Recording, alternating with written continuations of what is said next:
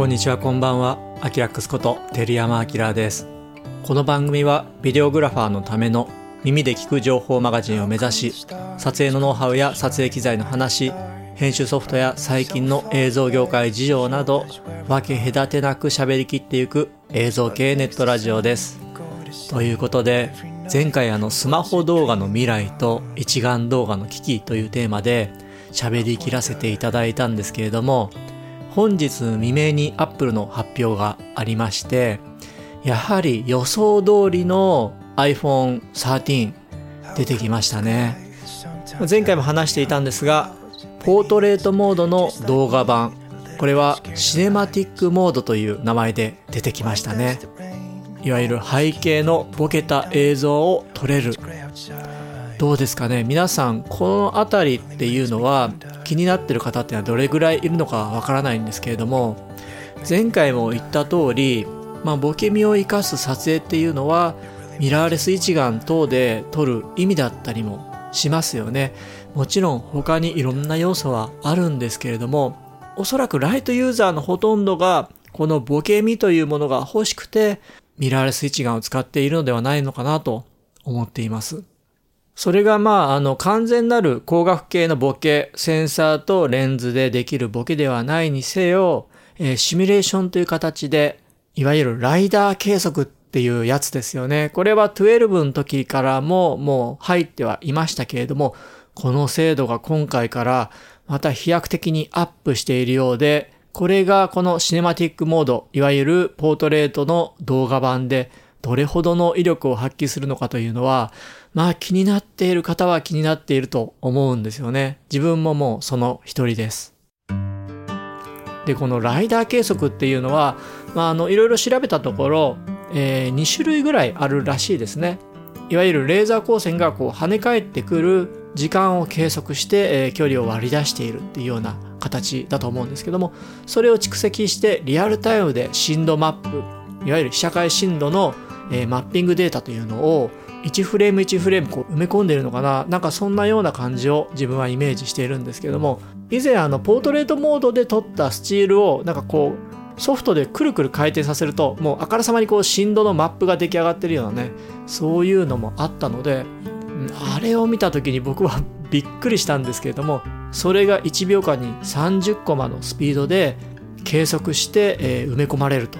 つまりいつ何時もフォーカスを後から変えられるっていうことがこれによって可能になるんですよね。撮影の時もライダー計測を使ってぼかすことができるし編集ソフト上でも改めてもう一回こっちにフォーカスを送りたいって言ったらタップすればそちらにフォーカスがいくっていうようなこの技術っていうのはうん結構もう2年前のスマホで入っていたらしいんですけれどもやっぱりこの前もあのフォコスライブっていうソフトで、えー、一応できることはできたんですよね。でもまだまだこのなんちゃって感っていうのがかなり拭えなくてで今回の iPhone13 になったからといって劇的にもういやこれもう一眼ミラーレスいらないよねっていうことにはならないとは思うんですけれどもただある程度使えるんであればもうライトユーザーはいやもうミラーレス持ってくのめんどくさいから今日 iPhone でいいっすみたいなねいやこの前も言っていたんですけどもとうとうそういう時代がね来るんではないのかなって予想しています。まあこういったことがミラーレスを作っているメーカーにどういうふうに映っているのかなというのはちょっとわからないんですけれどもいやいや大したことないんじゃないかなってまあシミュレーションでしょっていうようなね捉え方をされているメーカーもいれば脅威だって思っているメーカーももちろんいると思うんですけども自分はある意味脅威なのではないのかなと思っています、うん、ただですね今回この13でついたポートレートモードというのはあくまでフル HD まで。そして 30fps って書いてありますね。これ 24fps ではできないのかな。ちょっとそこら辺もねわからないんですがこのシネマティックモードというのがえー、非常に自分は気になっています。それに加えてですよ。前回まではね、ちょっとまだわからないって言っていたプロレスビデオ撮影っていうのが今回搭載されました。これはどういうことになるかというと、まあ今まで H264、265みたいなね、かなり圧縮されていたデータでスマホで撮っていた。それだとしても、まあ、下手したらハリウッドとか、あとは日本映画でもですね、普通に劇場用の映画で使われることがあったわけですよ。記憶に新しいのは安野さんのゴジラとか、あとは麻雀フォーローキーなんていうのはもう iPhone だけで撮っていますし、劇場用の映画がいよいよスマホで撮る時代がやってきたっていう印象を僕はこのプロレスビデオ撮影が可能っていう部分に見てしまいました。とすると、まあ iPhone だけで10ビットログというのが撮れてしまいますよね。でこれが、うーん、この今回のシネマティックモードと組み合わせたときに、どんな相乗効果を生むのかなっていうのは、かなり興味ありませんか？アップルのサイトでこのシネマティックモードの説明があるんですけれども、機械学習アルゴリズムの実行、オートフォーカスの変更、マニュアルフォーカスの変更サポート、 Dolby Vision でのフレームごとのグレーディング、そのすべてをリアルタイムで行える驚異的な演算能力、まるでハリウッドがポケットの中にいるようですって書いてありますね。 ProRes RAW 対応のところに至っては、プロ向けの end-to-end のワークフローで、 ProRes または Dolby Vision で撮影と編集ができる初めてのスマートフォンって書いてあります。いやー、自分ね、ちょっと迷ったんですよね。えっ、ー、と、17日発売っていうことで、今自分は12にしたばっかなので、まあ、スイッチしちゃおうかなって思ったんですけれども、うん、やはりね、やっぱこのシネマティックモードがどこまで使えるのかっていうのを見えない中で、それだけのためにスイッチするというのは、まあ、僕がガチの YouTuber だったらやるかもしれないんですが、ここはいろんな YouTuber の方とか、インフルエンサーとか、散財兄弟の方とかですね、多分レビューを上げてきてくれると思うので、それを見てからまたこの喋りきりで雑感などを喋ってみたいと思います。なので自分はしばらくは12のままでいきたいと思っています。ただこのシネマティックモードとプロレスビデオ撮影を対応したっていうのが今回かなり大きい出来事なのではないかなと思っています。またアップルも作例を上げてましたよね。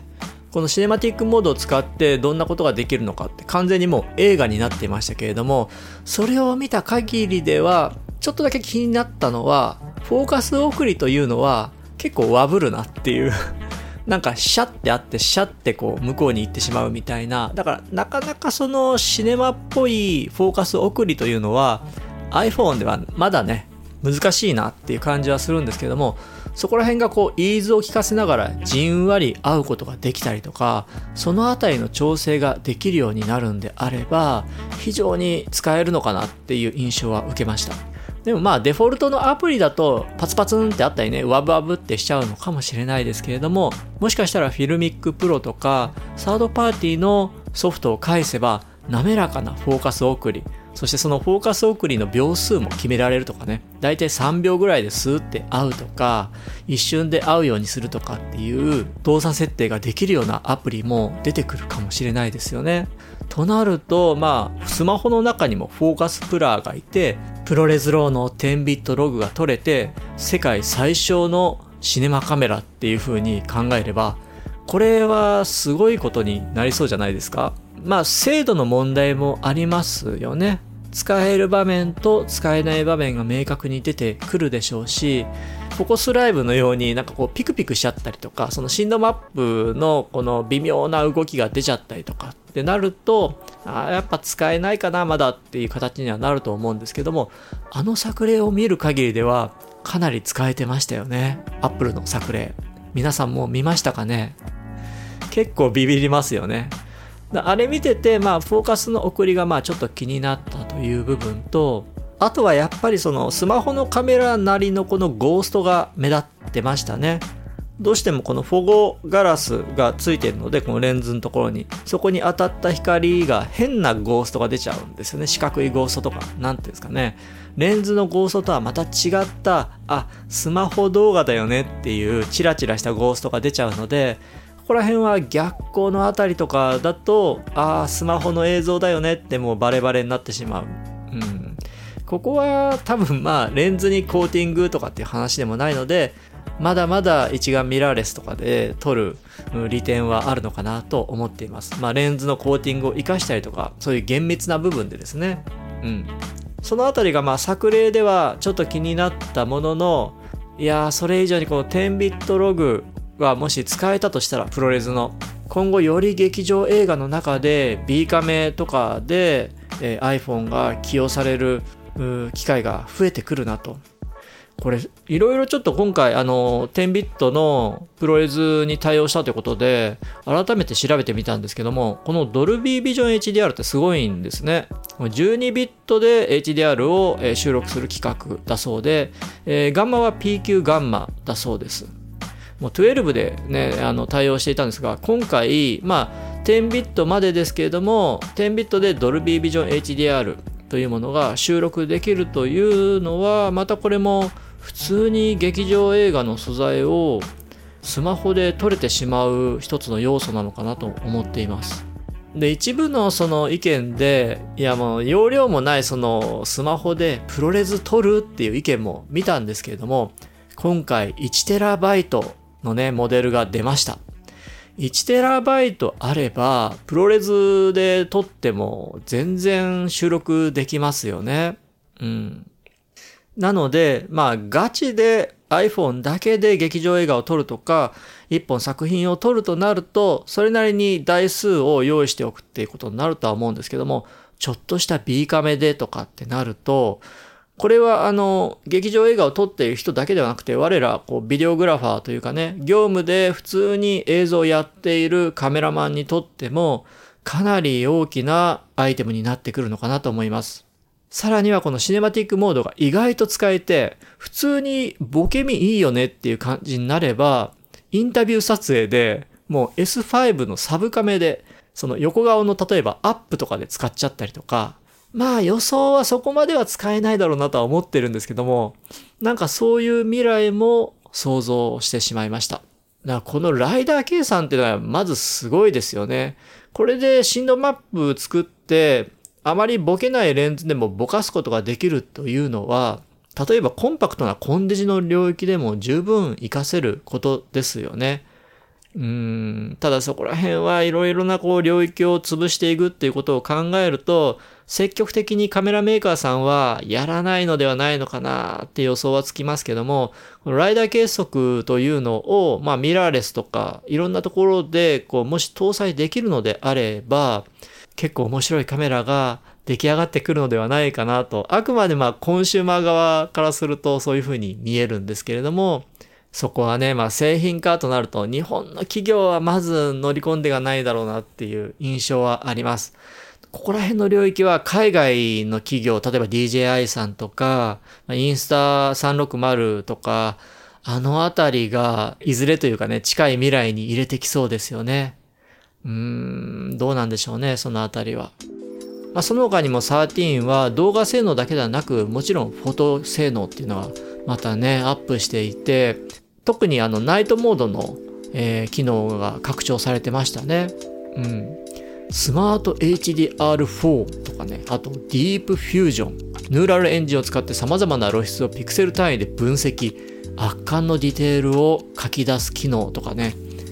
この辺りはどうなんですかね。なんかその AI とかそのヌーラルエンジンみたいなものがこう発展していくと今までは光学性能とかそういうとこに頼っていたものがシミュレーションという形で似たようなものが取れるってなってくるとあ言ってしまえばフェイクですよね。そのフェイク映像フェイク写真みたいなものが本物に勝るとも劣らない時代が来たらばどっちを選択しますか？みたいな部分がね、ちょっと出てきますよね。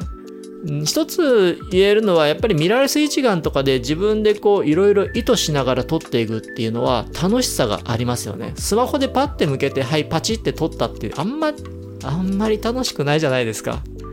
だから自分はまああのスマホの性能がどんだけ上がったとしてもミラーレス一眼を使っていくあの側の人間だとするんですが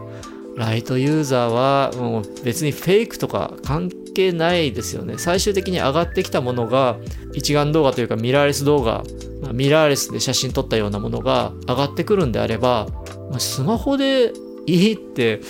いやもう絶対なりますよね、これね。うーん、どうなんでしょう。あとまあ前後しますけど写真もすごいですね。本当にマクロ撮影夜景撮影3倍の光学ズームイン2倍の光学アウト6倍の光学ズームレンジみたいなね。最大9倍のデジタルズーム。12で結構自分は写真機能に関しては満足しちゃってるんですがさらにいろいろヌーラルエンジンなのつけてきて、えー、写真もこれすごいことになってますね。センサーシフト光学手ブレ補正が広角側についていて、こうね、映画レベルのビデオ手ブレ補正って書いてあるんですよ。映画レベルの。もうシネマティックとか映画レベルとか、これはもう Apple 内とかそのスマホ業界の中ではキーワードにきっとなってたんでしょうね。シネマティック。シネマティックだよ。うん。最初はもうこうシネマティック Vlog とかね、シネマティックってなんだよって特にこうちょっとこう年齢が上目の方はすごくこう抵抗があった言葉に関してもう世界的にシネマティックこれはもう一つキーワードになってたんだなと。動画に関しても完全にキーワードになっていてそれがもうスマホの業界だともうこれからはもう全部シネマティック。いやうるせえよって感じなんですけどね。うん。iPhone の強みってでも改めて何ですかね。もう絶対こう肌身離さず持ってたりもしますよね。これは iPhone だけではなく、まあ、いわゆるスマホをっていうことなんですけれども。あとディスプレイが明るいですよね。今回さらにまた明るくなっていて1200ニトにアップしたらしいです。あとスマホのメリットというのは SIM が入ってるっていう部分ですよね。